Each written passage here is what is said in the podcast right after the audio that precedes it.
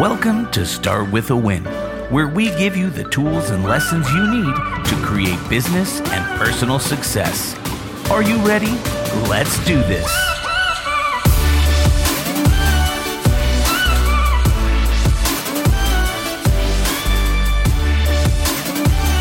And coming to you from Brand Viva Media headquarters, it's Adam Contos. Let's start with a win.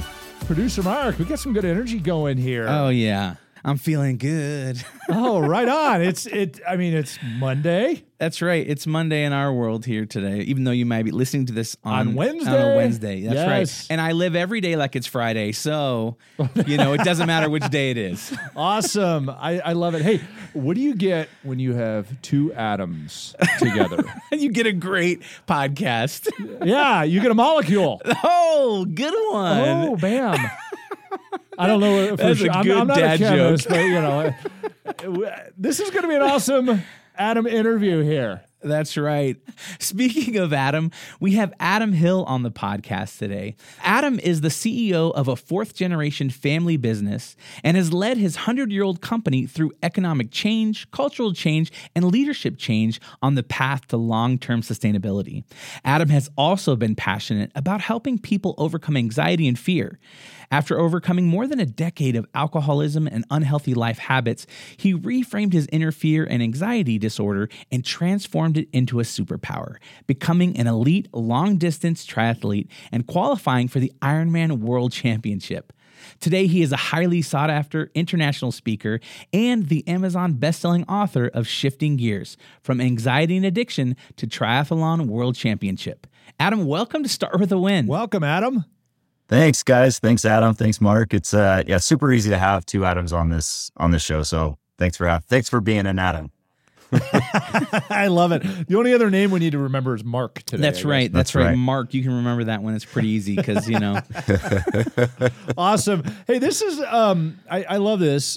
The, you know the story i you know obviously you you hit some low points in your life things of that nature but ultimately you know we're talking about leading yourself leading others leading a lifestyle and and picking a path that is productive in doing so take us through a little bit your your ceo life and and your life yourself how did you get from where you were before to where you are now Yeah, it's a it's a long gap, and you know I wasn't when I was in my when I was living in my anxiety and, and drinking, which is how I coped with my anxiety. I coped with alcohol, and that led to problems. I mean, I wasn't a leader at that time. I mean, you can't be a leader and and serve that kind of God, right? Uh, so it took a lot of healing, a lot of recovery to get to a point where I could start to empower myself and become a leader within the organization that I'm in. It was a lot. It was so it was a, it was big trouble. Well, let me unpack that for a second. So, you were using alcohol to fight anxiety. What is it? It seems like that's like a societal norm where people like, I'm stressed out, I need a drink. How did we get to that point for crying out loud? I mean, what what do you what is your obviously, you know, there's a history, history and all this other stuff. And then you've got other pressures that people have, but you know, if you met somebody and they're like, I'm stressed out, I need a drink, what would you say to them? Well, for most people, for many people, that might not be a problem. And you know, I don't want to judge people who are who are drinking to to ease some tension or anything like that. For me, it's a real problem. Like I take one drink and I just go down a rabbit hole of I can't stop. And that's that was something that developed over over a decade. But you know, when when people do say that, when you know, there there may I, I would invite them to self reflect on, you know, well, what's bringing them to that point? Because we are in a society, you're right, where we're just overstimulated by everything. Everything is in our faces, social media, news, all of this stuff. We're not evolutionary evolutionarily conditioned to experience this much stimulus and to experience this much uh, stuff. So yeah, maybe it's not necessarily needing a drink, but maybe just taking a break, putting the phone in the cabinet and walking Right. outside and just taking a breath. Well, and obviously, anxiety is not decreasing at this point in No. people's world. No, absolutely not. You, you go to I, and you you look back, you go like to 2019. You're like, whoa, the world was such a better place before the pandemic or something like that. And really it wasn't. there are a lot of people that, that faced horrible addictions and, and tons of anxiety and, and mental health and everything else at that point. Also, we've just continued to do this pile on situation where we add and add and add, and everybody's, you know, they either have an addiction that kicks in or, or looking for escape or whatever it might be. Who knows? But um, but we have to have I, I, think we we have and we have to have a greater awareness of this as business leaders. It used to be a stigma where you're like, oh my gosh, that person, you know, suffers from alcoholism, or instead of saying suffering from alcoholism, they were they were labeled an alcoholic or something like that. But the reality is, you know, you've got you have an illness there, a disease that people are battling, and we need to recognize it and be able to peel back that wrapper and help people. So uh, let's just kind of attack anxiety from this perspective. And it's a problem for many people, uh, but I, I, like your view of it. You consider it a superpower. And I, I, think if you consider it a superpower, you charge towards it instead of try to hide from it or cover it up with, or you know, you develop an addiction that you assign to it or something like that. You know, how do you explain anxiety being a superpower? Help us with that. Absolutely. Yeah. It, it, it, took me a while to, to come to that realization because fear for me and fear and anxiety, they're, they're cousins. They're not, they're not the same thing. Right. Right. Anxiety is more of the unknown, but fear is more pointed towards something that is specific. But, you know, for, for me, when I, when I was growing up, anxiety or my fears were just so much bigger than me. They were just so big. And I was looking at them and I couldn't get a good picture of what it was, but it was just, it was always there and it was causing me pain. And I just wanted to get rid of it. And so that's why I led into drinking because drinking gave me this outlet to just say, to eliminate it right away. As soon as I took that drink, it was just like, no, I got you. Alcohol, you know, says, I got you. But when I started to heal, when I got sober, I realized that that was the healing part. There's two types of psychology, right? There's the negative psychology and the positive psychology. And I hate those terms because it makes it sound bad, but I would call it just healing and empowerment. And that was the healing stage. That's where I rose from this big monster of fear facing me to. I rose to the level of my fear. That's where I faced it. That's where I healed. That's where I learned that I will never get over this thing called anxiety. I will never, I'll never be able to suppress it or push it out. It's going to be with me. And so now what can I do to, to turn it into a friend, to turn it into something that helps me? And, you know, fear is there to help us. Fear actually tells us good things. It's not bad or good. It just tells us something. And it's how we listen to it that that how we appreciate it. So when we can rise above our fears, because that's the next day after we face, rise to face it, we rise above it. And when we rise above it, we have a new perspective on fear where we can look at the whole picture and say, you know, how can I benefit from this? What is it telling me? And should, is it telling me that I should, is it challenging me? Or is it telling me you should probably avoid this? because many times fear is telling us the right thing, like, yeah, you should probably be careful or tread lightly. But a lot of times it's challenging us. It's saying, hey, you see that thing? See how it's making you feel? Maybe you should lean into that. And that's how, you know, you can kind of change your perspective. And that's how it becomes a superpower is it's challenging you to push yourself a little bit past your comfort zone. I, I like that. And I mean, I, I tell a story in my book, Start with a Win, called Party with the Beast and the beast is is that fear, doubt, and overwhelm that we all have inside of us. It, it comes back to you know you look at the um, the Pixar movie of Monsters Inc. Um, you know it's the monster under the bed or the monster in the closet, and you can be afraid of it or you can party with it, and that's where you come with party with the beast. And that was a story that I was taught by a uh, an amazing man who was an incredible SWAT commander. I used to run a SWAT team, and there's a beast behind every door when you're about to to make an entry as a SWAT officer. You know, there's could be gunfire. There's a great deal of danger. That's you know actual true danger. That's for sure. But are you going to let that stop you from doing your job and, and moving forward to party with the beast? So um, it's it's fascinating when you take and you overlay this with leadership, though. And this is something I want to dive into because uh, this podcast is about you know being better for ourselves and being better for our businesses. And that's what we're talking about here is taking an internal challenge and overlaying that with a business opportunity here of leaders dealing with fear and anxiety how did your anxiety and fear impact your leadership and how did you overcome these things in leadership? Yeah, it's it's that's a it's it's something that affected me tremendously when I first started out as the the leader of this company, or the CEO of this company, because I you know I'm a young guy and and we always tend to look at the limitations or the perceived limitations that we had. So I was 38 when I took over the company, you know, and it's an old school company. It's it's a company that's that's got a lot of you know it's a chemical company, so it's it has a lot of of that old school mentality. And so having to overcome a lot of that was was difficult. Having to find my voice, find that courage, really discover my vision. It took a lot of patience. It took a lot of, you know, and it took many years. And the one thing that I didn't want to do at that beginning stage was try to force my way into, you know, any level of respect or or anything like that. I just wanted to be patient and listen and and open my ears and, and figure out what was happening. So that that was kind of the, the approach I took. And, but it certainly wasn't without fear. There was a lot of that running through my head. As I said earlier, it's something that stays with me, but I had to learn to dance with it, as my business coach would say. And, uh, and, and it was a long process, but it eventually kind of caught my own and I became part of that that team and that leadership. How did the fear and anxiety impact your business itself? I mean, it's for those people experiencing it, you don't understand that it it is actually something you wear on your sleeve that a lot of people can see and sense. If they don't see and sense it, they're probably in the middle of it themselves. And, and then they kind of feed on it, I guess you could say.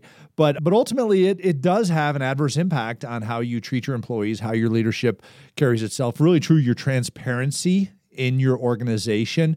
What happened to your business when you started to have a very good understanding of that and develop ways to harness that as that superpower. Did, you did you see improvements or did you see people change or I mean what what happened? Yeah, I think I think I absolutely did because it, it just it it turned into something where, you know, uncertainty was was the guide on the negative part of that anxiety. So getting more certainty and building more certainty in the business in terms of, you know, what are our expectations? What really is our vision? how do we know that we're going in the right direction? Because when we have those measurables, when we have that level of clarity in front of us, then, you know, the anxiety is, is, it may still be there, but at least you have the certainty of knowing, look, we're meeting this or we're not meeting this. This is what we have to do. So difficult conversations are, are simpler to have. They're easier to have in that, in that instance. And that's really what I was afraid most of starting out was having those difficult conversations with people, as many of us are maybe afraid of confrontation. But finding that voice, finding that clarity made that easier.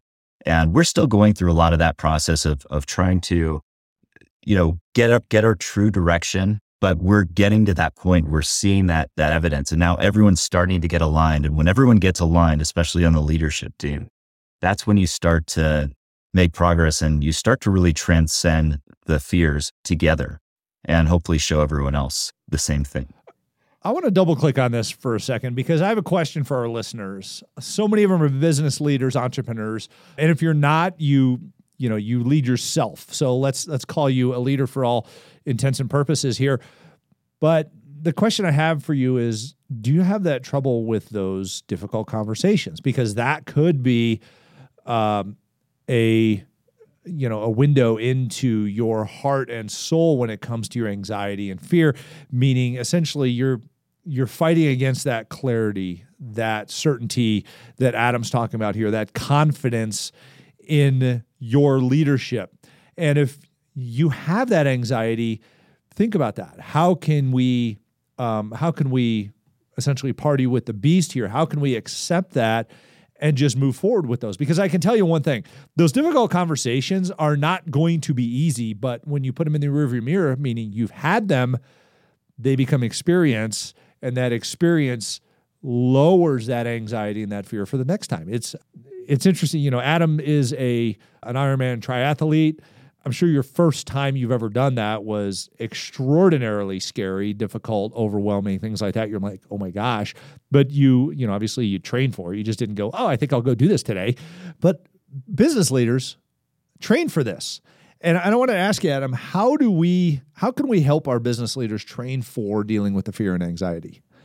Yeah, that's a, and you made a really great you know, point there that, that, you know, when, when we're having those difficult conversations, you know, how are, it, it, it kind of pushes us past that because I, I couldn't agree more that when we, we, we have that anxiety about these conversations because we don't know what's going to happen. We don't know what's going to happen in those difficult conversations. The biggest fear is, oh, we're going to get punched in the face or somebody's going to throw us out or the board of directors is going to oust us from the business. But, you know, are those things really going to happen if we really think those through? Just having that conversation. And I will tell you, when you have the difficult conversations, when you have them with compassion and care, and you build clarity, and the goal is this alignment toward building clarity, you're going to feel much better. That sense of relief that comes after having that conversation is going to be really, really good. So, so yeah, I would, I, I, that's what I would say to any, you know, anybody trying to have that, that, those difficult conversations. Um, and then, yeah, so I guess the following part, the follow up part to that was, uh, do, what was the follow up to that, that question? How do you train for that? Yeah. Yeah. Yeah. So the training is, is difficult because really it's through experience.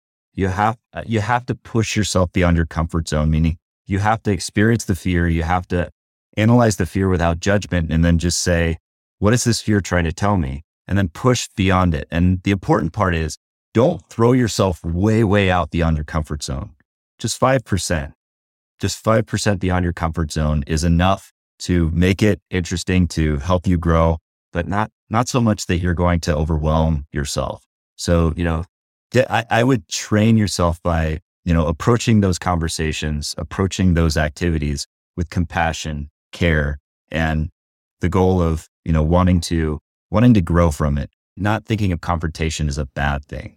Right. So you've got people that, and this is a, this is an interesting mindset shift. I want to double click on here. You've got people who fight that, that tension. I mean, tension is good. They're, t- you know, rubber band is designed to be under tension. A spring is designed to be under tension. We're designed to grow through tension, which means like what you just said, getting out of that comfort zone, the, the cliche that we all hear. And a lot of people say it, they don't do it, but ultimately we have to continue to push ourselves. And I love your 5% better piece. It's it's fascinating. People reflect on yourself. Think about it, but don't get defensive. The difference here is accepting and being excited about it versus being defensive about it. Because when we're defensive about it, we fight it. When we're excited about it, we grow with it. And it's the same thing. I mean, they're just, it's the same situation we're in. Some people's like defensive. As soon as you're defensive, you're going to start losing. As soon as you're excited, you're going to start winning. You just have to understand either way, it's going to take that growth in in the process. And frankly, defensive hurts more than excited. I'll just say yeah, that. So, I mean, it's yeah, uh, absolutely. but I, I want to dive into the book here, uh, shifting gears from anxiety to a, an addiction to a triathlon world championship. Um, tell us about your journey briefly from you know the anxiety and addiction to wh- where you became that champion, and how did you get there? Yeah, so uh, I, as I mentioned, I grew up with an anxiety disorder. So, and and when I grew up with the anxiety disorder, we didn't really talk about anxiety disorders. We didn't know what those were. We didn't talk about that. I just, I was just considered a worry wart, you know? I didn't want to, I, I tried to play sports and I quit sports because I didn't like, I was afraid of getting hit, those kinds of things. But as I, as I grew up, as I mentioned, I started to, that, that anxiety started to overflow in my, in my mind and it became so overpowering. It became panic attacks. It became things that, and not knowing what it was, I didn't want to talk to anyone about it because I felt like I was just crazy. Like everyone would think I was crazy. And I knew I was crazy. But, and so I used alcohol to suppress it because I immediately found the first time I tried it, it, you know, pushed out down that. You know, fast forward, the first time I saw the Ironman World Championship on television, I, I saw all of these seemingly normal people, you know, doing this amazing race and, and all through the landscape of, of Hawaii. It was on the NBC broadcast on a Saturday morning. They were racing through, you know, swimming 2.4 miles, biking 112, running 26.2. And I was watching these people finish with these smiles on their faces. And I was thinking to myself, man, I would love to do that. And that, that, that moment stuck with me because it was such a powerful, like, that would be so great, such a powerful draw. And then the second that that popped up, the same, that fear popped up too. So it was fear and excitement both popping up, but the fear overpowered it. And the fear just said, now you can't do that. you're not one of those people. You can never, ever do that. And so I, you know, cracked another beer, went on and uh, feeling sorry for myself. And for the next many years, that was my life going through that, that same ritual. But with a year of sobriety, and I'm cutting a lot out here and there's a whole lot of healing there, but with the year of sobriety, I had done something that I never thought was possible. I got sober. I never thought that I could get sober and, you know, manage my anxiety in such a way. And with that, with that mindset shift, I was looking for another physical challenge now because I, I spiritually and, and mentally healed, but I was still physically in a bad place. And so I, that, that created the environment for that thought to come into my head again, that Ironman, you know, and I was, and so the fear and the excitement both popped up again in equal measure. And, you know, it, it gave out this reflexive, like, oh crap. And I call that the old crap factor. You know, I don't call it that. I call it something else. And I don't want to, you know, say it, the old crap factor, you know, eh, where it's like, you know, you get that equal measure of fear and excitement. Right. The fear didn't overpower it this time though, because I had a shifted mindset. And so I thought I entertained it and I said, maybe I should. And that kind of got the snowball rolling. And I never swam, you know, more than 25 yards in a pool. I'd surfed, but I never really swam in any organized way. Never even owned a road bike, but I signed up for an Ironman to happen a year later.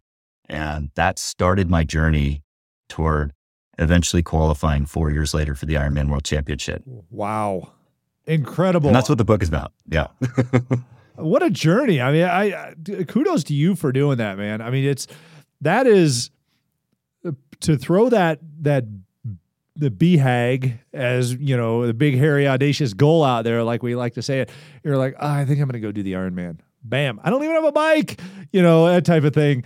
Who knows if he even had running shoes and and I mean, you know, can't swim across the pool, but good for you. It's it it goes to show you you can do anything you put your mind to, and uh, I'll I'll tell you what that is very very inspirational. Everybody make sure you check out adam at adam hill try. That's adam hill h-i-l-l-t-r-i dot com to find out more about his book shifting gears. And this is a, a great story. Adam you've done so much both personally and kudos to you for you know your recovery and battling addiction and becoming a champion as well as a great CEO. You're doing a fantastic job. I have a question for you that I ask all of our amazing guests on the show, and that's how do you start your day with a win? Oh, I start my day every single morning with uh, a two hour ritual that begins with Wim Hof breathing and reading, empowerment, making sure my, and a cold shower. Those are the things that I do in the morning wow. first thing. Yep. Awesome.